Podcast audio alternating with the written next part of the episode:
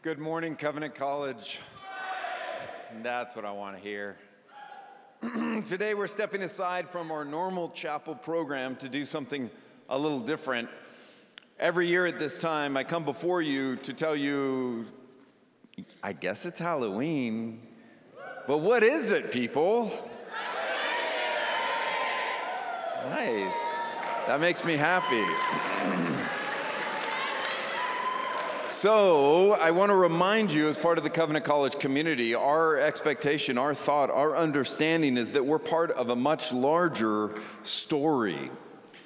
A Christian college like Covenant seeks to faithfully live before the God of Abraham and Isaac, the God of Mary and Paul, the God of Sister Macrina and Bernard of Clairvaux.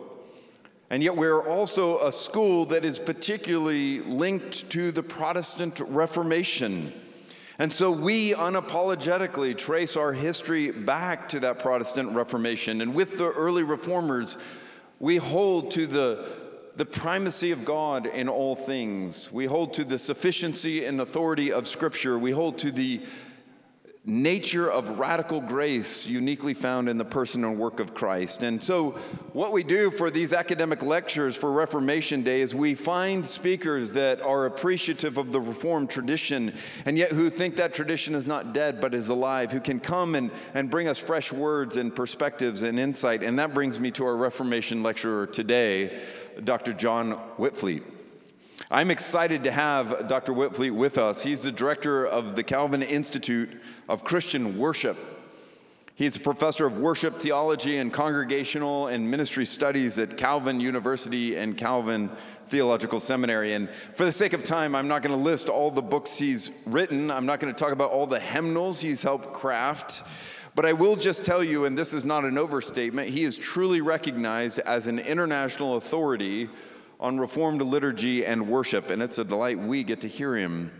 I will tell you, not only do you have right now to hear him, but in this same space at 4 p.m. today, I would encourage you to come back. He will be giving the second of these lectures. Today, in this afternoon at 4, it will be singing the Lord's Prayer with Luther and Calvin in Liturgy and Life. And then tomorrow at 11, when? Yeah, I know you'll forget, but anyways, tomorrow at 11, here, same thing. He will be talking about singing the Ten Commandments with John Calvin in Liturgy and Life. Please join me in welcoming Dr. John Witvliet.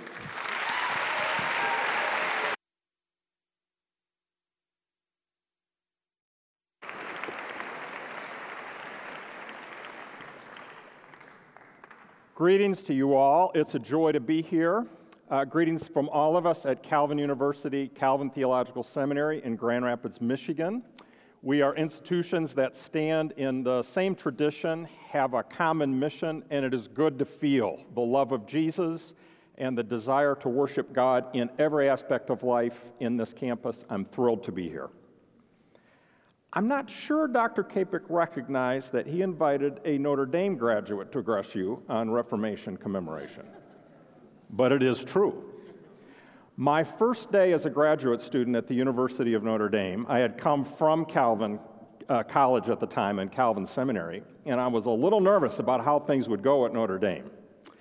The first person to greet me was a priest, a Catholic priest with clerical garb, and he opened his arms and said to me, It is so good to have another Calvinist around here. True story. I was caught off guard. I was very nervous, very insecure, and I, all I could say back was, Who is the other one? to which he smiled and said, Me, of course. Father Regis Duffy taught sacramental theology at Notre Dame, and that semester he had us read John Calvin's theology for about half the semester. It was Augustine and Calvin, and then some contemporary theologians. There was so much to discover about the depth and riches of the Christian faith, and I admire his graciousness in that moment. And it is out of that graciousness that I am thrilled to commemorate Reformation with you. And just like he would do, to return to the font of all true reform and revival in the church, which is God's inspired word.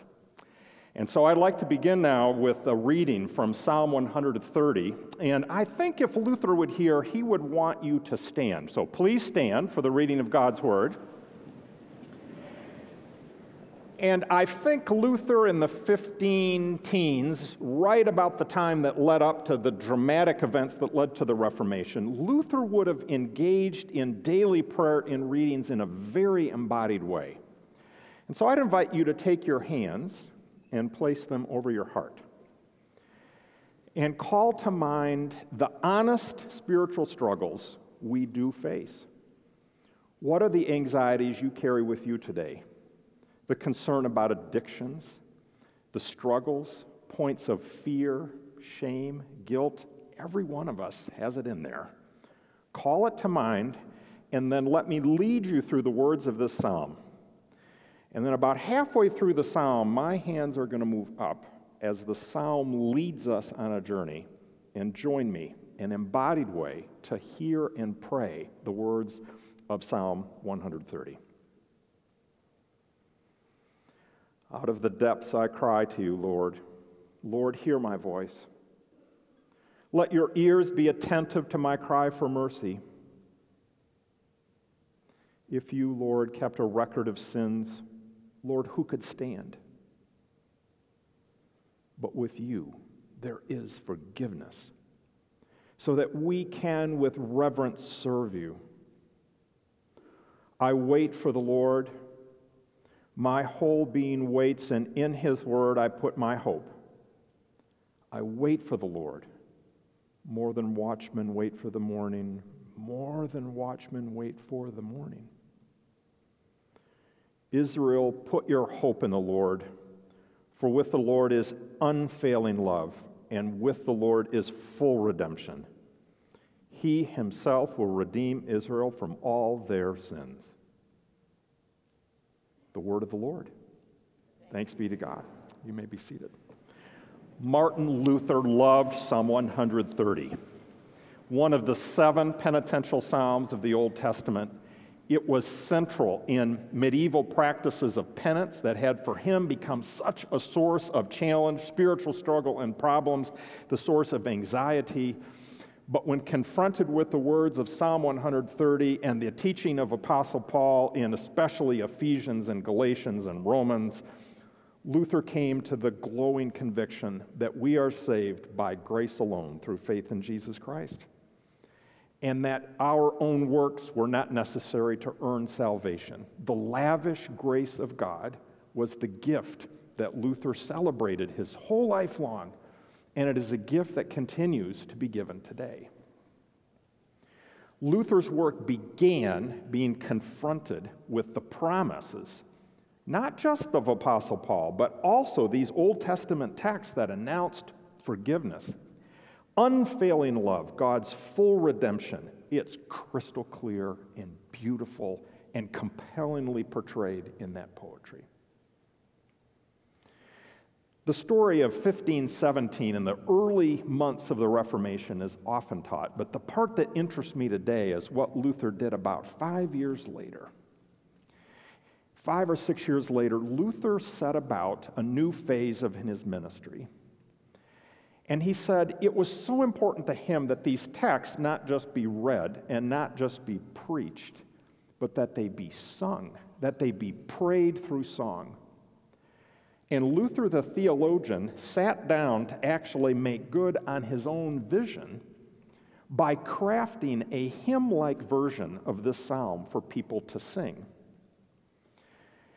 You won't all need it, but if you happen to have a Trinity hymnal in front of you, you could turn to number 554, 554. You won't need it though. Luther took great care to craft a poetic version of Psalm 130 that could be sung. And wonderfully, we've already sung it. Kudos, in fact, shout out to the chapel team today who led us in a translation, a direct translation of Martin Luther's own poem based on Psalm 130 from 1523. Luther took the words of the psalm, turned them into German poetry, and by the way, he did a masterful job at it. 212 syllables to be exact, because you have to be exact when you're writing poetry for congregations to sing. And he did it by only using German words that were one or two syllables long, which is an astonishing accomplishment if you know German. It's an astonishing accomplishment.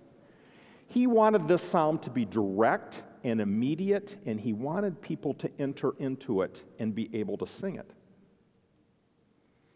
English majors will appreciate the fact that he chose to do it not just in six lines of poetry, but seven. It invites everybody to slow down. And music majors will appreciate that when Luther set to write the tune, as Luther also did for this hymn, that he chose to set it in a minor like key. It's called the Phrygian mode. It sounds soulful, lament orienting. It is solemn. And I'm going to sing a verse of this for you to have a sense of how Luther felt about Psalm 130. And I want you to feel the solemnity and the weight of the invitation that he issued for people to pray. So just listen.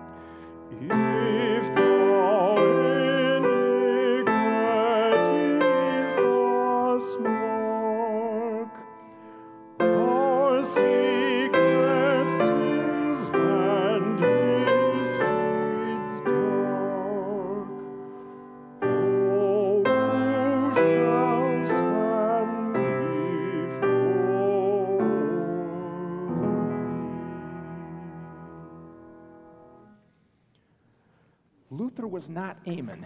Thank you.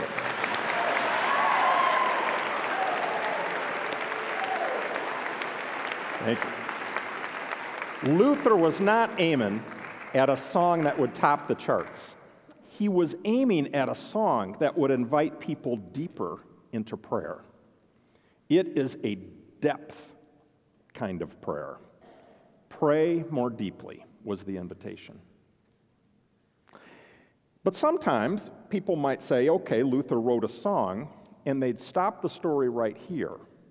But it's what happens next that actually shows the heart of Luther the pastor.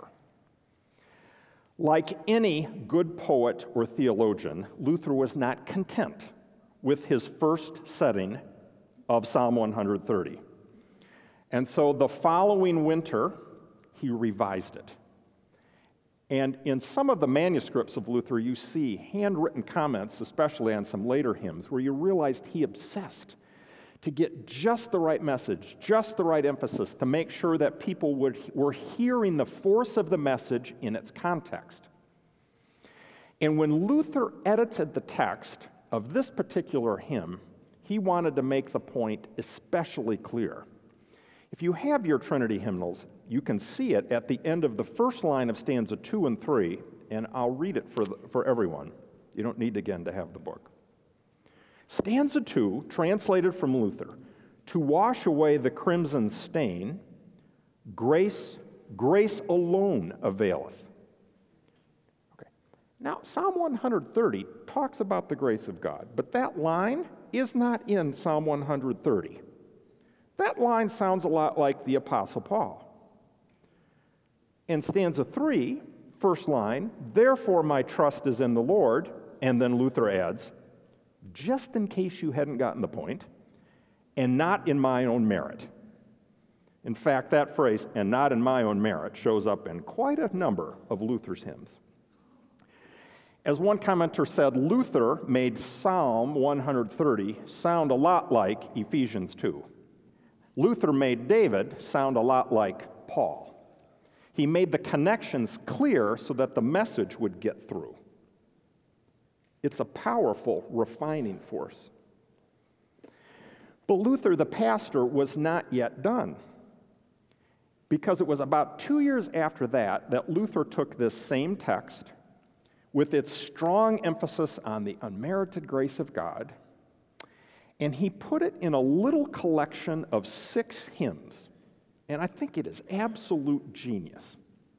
Imagine that you are in a core theology class here at Covenant, and you get to the end of a semester, and your professor says, Oh, you can put away all notes from your lectures all semester long. All you need to do to study for the final exam are to learn these six songs. The entire semester summed up in six songs. That would sound a lot like Martin Luther. Martin Luther created a fabulous little collection of six songs to convey the force and meaning and significance of the Christian faith. And they were attached to the Sunday school curriculum called Catechism that Martin Luther implemented for families and parishes throughout the early German Reformation. The fancy German name for this little collection would be the Katechismuslieder, catechism songs. There is one song about the Ten Commandments, one song about the Lord's Prayer, one song about the Apostles' Creed, one song about baptism, one song about the Lord's Supper, and then one song about repentance. How is it that we express and convey to God our sense of our sorrow for sin and our hope in Jesus Christ, that we look to Jesus alone for our salvation? And Luther, Luther said kids could memorize catechism answers. They could learn principles in a theology like church school class, but what is far more effective is for the kids to sing their truth, to sing truth right into the depths of their soul.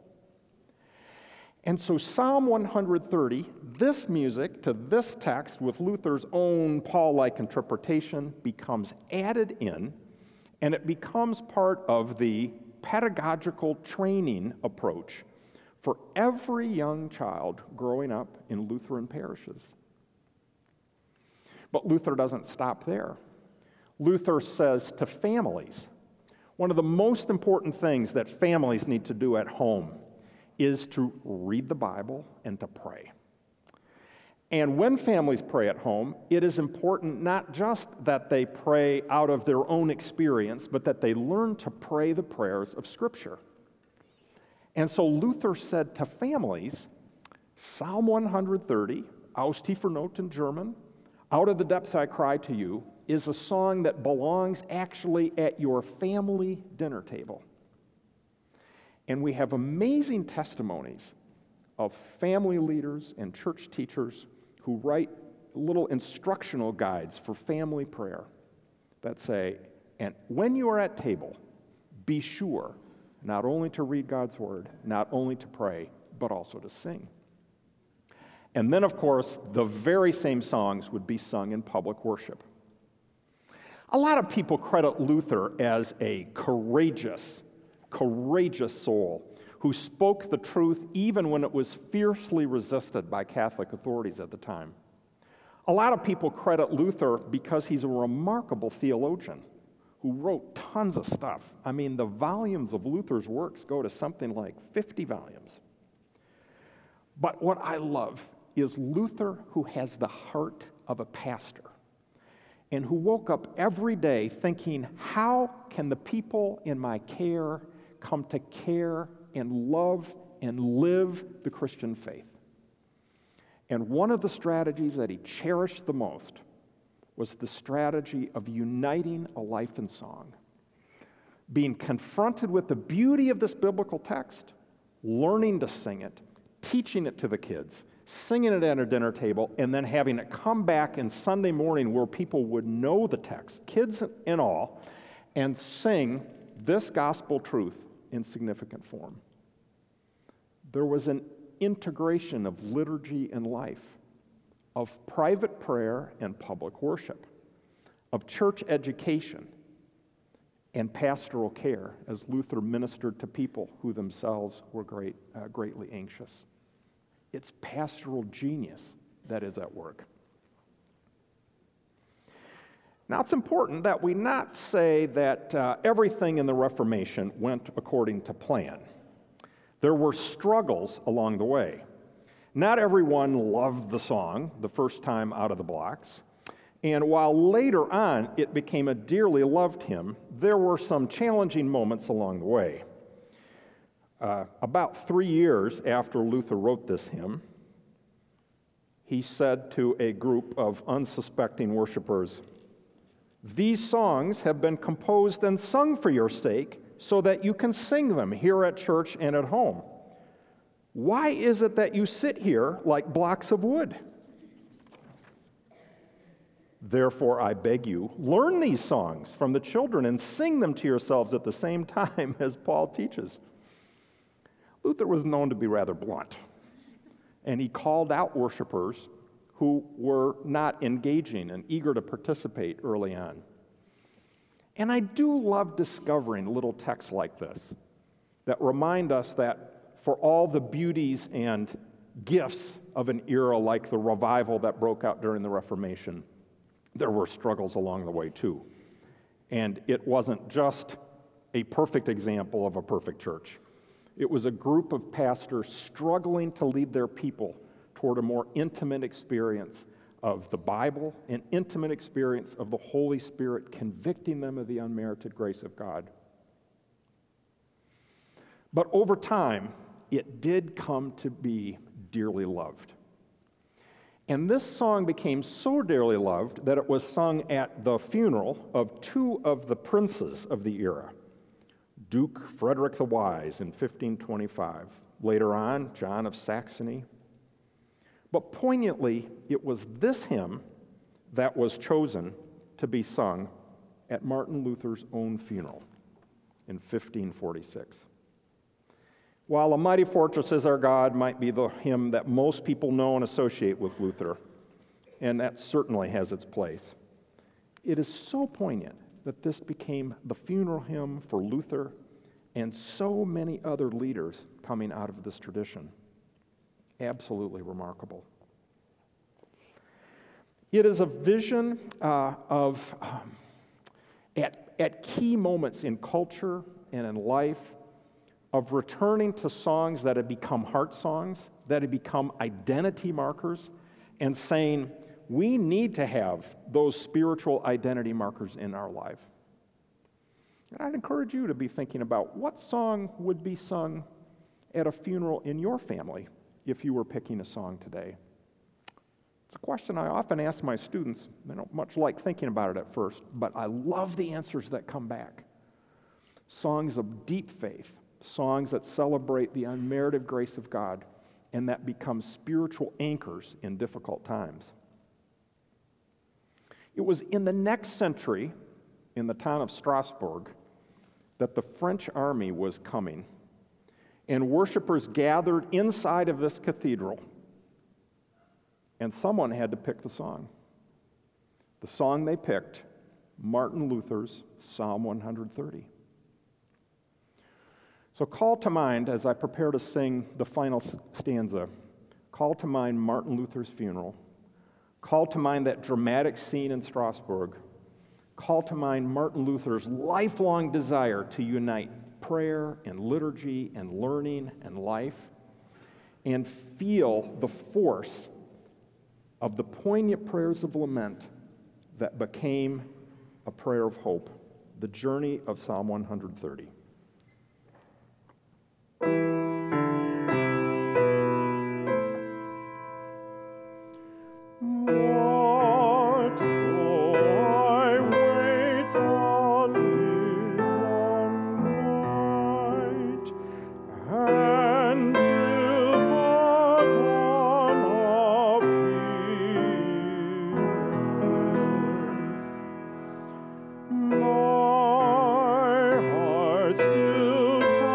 thank you